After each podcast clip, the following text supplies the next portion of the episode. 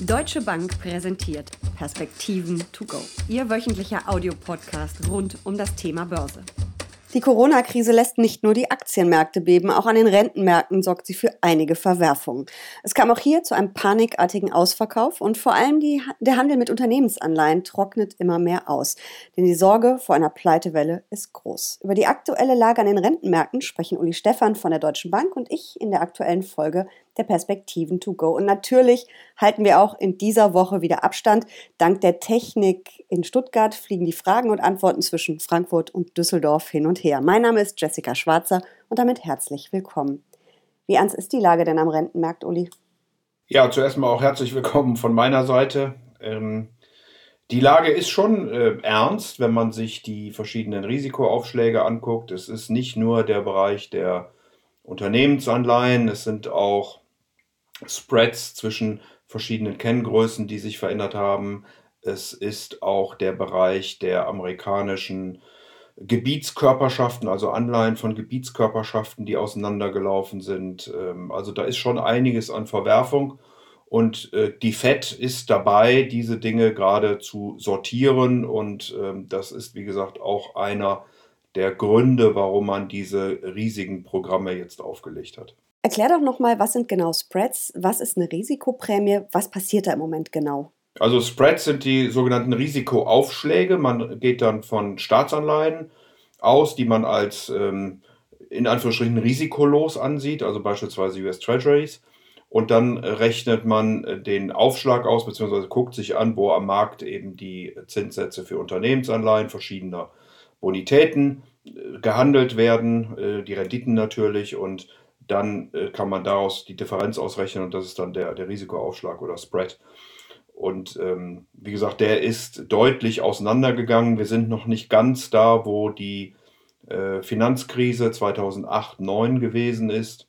Aber wir haben eben äh, beispielsweise im Bereich der High Yield äh, Aufschläge, die mittlerweile zweischlägig, äh, zweistellig sind, also über 10 Prozent. Das ist schon enorm. Ähm, besonders bemerkenswert vielleicht auch der Bereich der Energie wo natürlich neben Corona auch nochmal dieser Ölstreit zwischen Russland und Saudi-Arabien mit hineinkommt. Da liegen wir mittlerweile bei 21 Prozent, also über 20 Prozent Risikoaufschlag. Das ist mehr als äh, bei dreifach C, also bei den Anleihen, die eigentlich kurz vor dem Ausfall stehen. Du hast gerade schon die Lehman-Krise angesprochen. Ähm, ich habe öfter gelesen in den vergangenen Tagen Warnungen wirklich, dass die Probleme größer sind als zu Zeiten äh, der Lehman-Pleite, gerade was eben die Liquidität oder Illiquidität am Markt ansieht, äh, angeht. Ist das so? Ja, das ist in Teilen ist das so. Äh, das liegt natürlich auch an Regulierungsfragen, die seit der großen Finanzkrise stattgefunden haben. Insofern sind auch Banken dann nicht mehr so am Markt und äh, fangen die Dinge nicht so auf, weil sie dafür dann wieder Kapital vorhalten müssen. Kapital ist natürlich knapp und teuer. Ähm, und insofern ähm, guckt man da sehr genau drauf und deswegen gibt es an der einen oder anderen Stelle wirklich diese, ähm, diese hohen Ausschläge. Äh, nochmal, die amerikanische Notenbank ist dabei mit ihren gesamten äh, Programmen, sei es Kaufprogramme, sei es Repro-Geschäfte, sei es ähm, US-Dollar-Swaps. Äh, da geht es eben auch um den US-Dollar und äh, wie äh, ausländische Notenbanken mit Dollar versorgt sind. Äh, dabei, diese Probleme zu lösen. Man scheint sie auch in den Griff zu kriegen. Ähm, also die Dinge haben sich ein wenig beruhigt und deswegen hat ja auch die FED am Wochenende bekannt gegeben, dass sie ihre Maßnahmen, vor allen Dingen das QE, ein Stück weit zurückfährt. Wir waren bei täglich 100 Milliarden, es geht jetzt auf 65 und dann ab Mitte der Woche auf 60 äh, Milliarden runter. Also die Maßnahmen wirken hier und ähm, insofern zieht sich da die FED richtigerweise ein Stück zurück. QE, das sind äh, quasi die Anleihekaufprogramme. Das sind die Anleihekaufprogramme, mhm. genau. Und dann die Profis gucken sich dann solche Sachen an wie drei Monats Libor gegen OIS-Spreads, äh, da kann man dann die Liquidität wiedersehen, wohingegen äh, Credit Default Swap Spreads äh, man die äh, Solvenz der Unternehmen beurteilen würde. Ähm, und was eben auffällt hier im Moment ist, dass wir ein echtes Liquiditätsproblem ähm, haben, vor allen Dingen hatten. Wie gesagt, die FED äh, ist insbesondere die amerikanische Notenbank ist dabei, dieses zu beheben. Aber wir haben noch kein Solvency-Problem, also noch kein äh, Bilanz-Schulden-Problem. Ähm, und auch dazu sind ja die staatlichen Programme da, um dieses zu äh, beheben. Nichtsdestotrotz äh, sieht man eben an verschiedener Stelle, äh, auch gerade wenn man sich die Finanzwerte anguckt, dass die Sorge um Rezession, um Ausfälle doch dann auch dazu treibt, dass hier eben die Risikoaufschläge nach oben gehen. Jetzt hast du uns gerade eine ganze Menge Fachtermina ähm, um, äh, um die Ohren gehauen quasi. Die brauchen wir jetzt auch, glaube ich, gar nicht alle zu erklären, weil das sind halt alles die Risikokennzahlen, die man da hat, um zu sehen, wie ernst die Lage ist. Wenn wir es mal mit den Aktienmärkten vergleichen, über die haben wir zuletzt häufig gesprochen, haben wir einen heftigen Ausverkauf erlebt, einen Turbo-Crash, so schnell wie selten.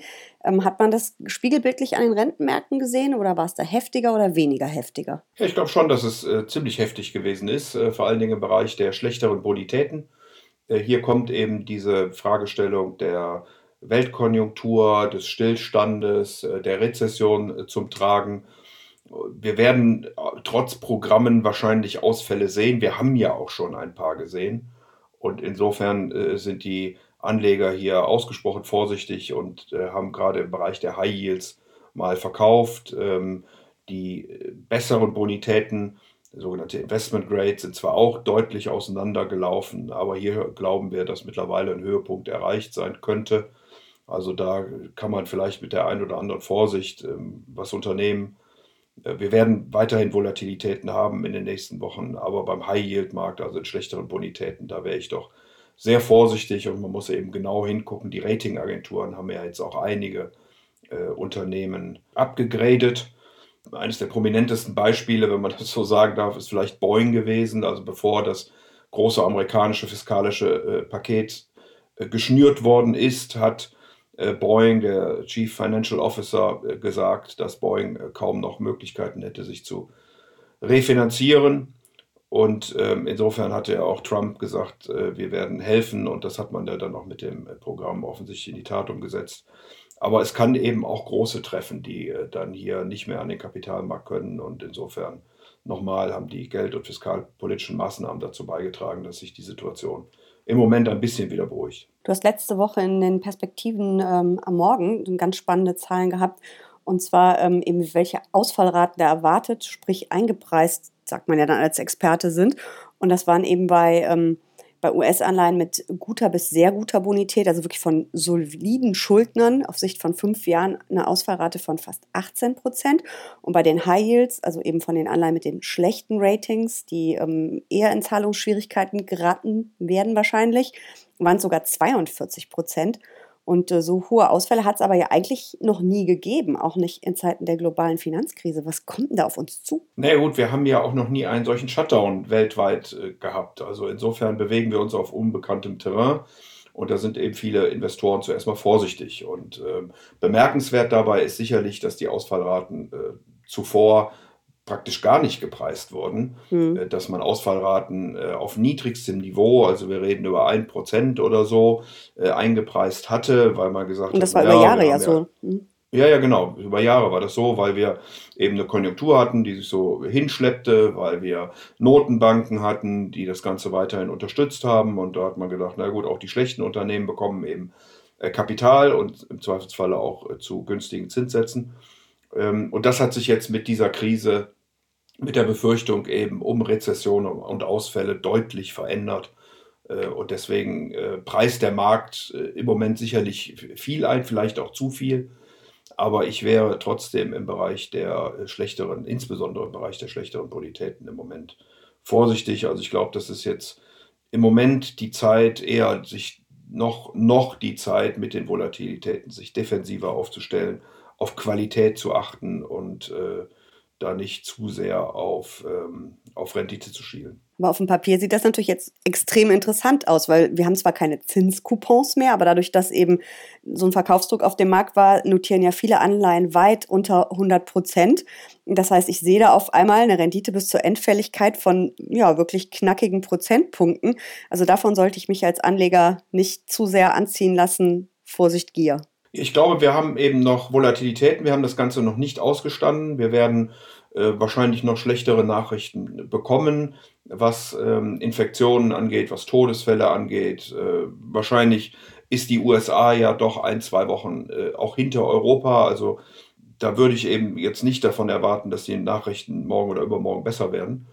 Und ähm, dann kann es eben tatsächlich sein, dass das ein oder andere Unternehmen noch ausfällt.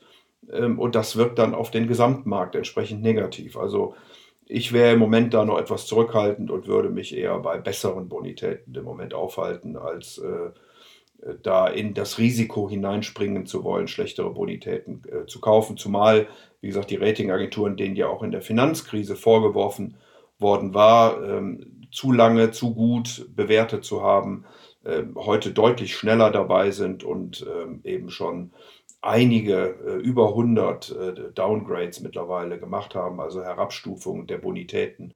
Äh, und wir haben schon vorher in der Krise, dadurch, dass das Geld so billig war und viele Unternehmen sich Geld besorgt haben, einen ganz großen Bereich der Unternehmen gehabt, die im schlechtesten Segment der guten Bonitäten waren. Also wenn man von dreifach A sozusagen den mhm. allerbesten geht, dann geht das bis dreifach B. Also es geht ja dann A, dreifach A, zweifach A, einfach A und dann gibt es immer noch Plusse und Minusse dazu, bis eben dreifach B. Und da äh, tummeln sich im Moment die meisten Anleihen äh, im Bereich der guten Bonitäten.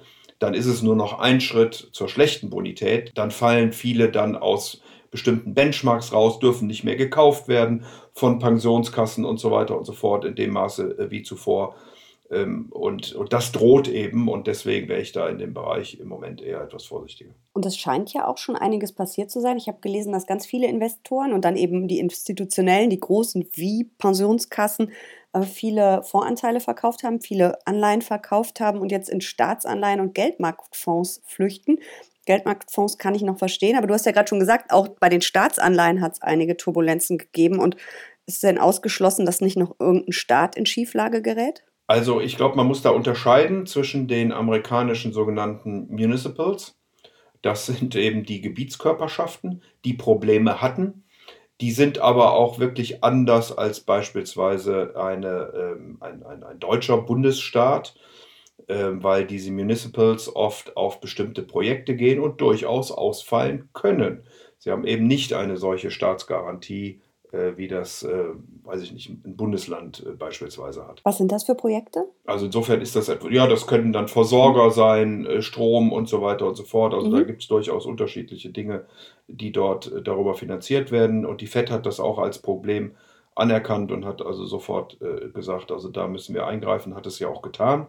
Gerade im Bereich der äh, Municipals sind ja auch, ich muss mal gerade gucken, ich meine 150 Milliarden Euro zur Verfügung, äh, Dollar, Entschuldigung, zur Verfügung äh, gestellt worden, um ähm, diesen äh, zu helfen und diese zu unterstützen.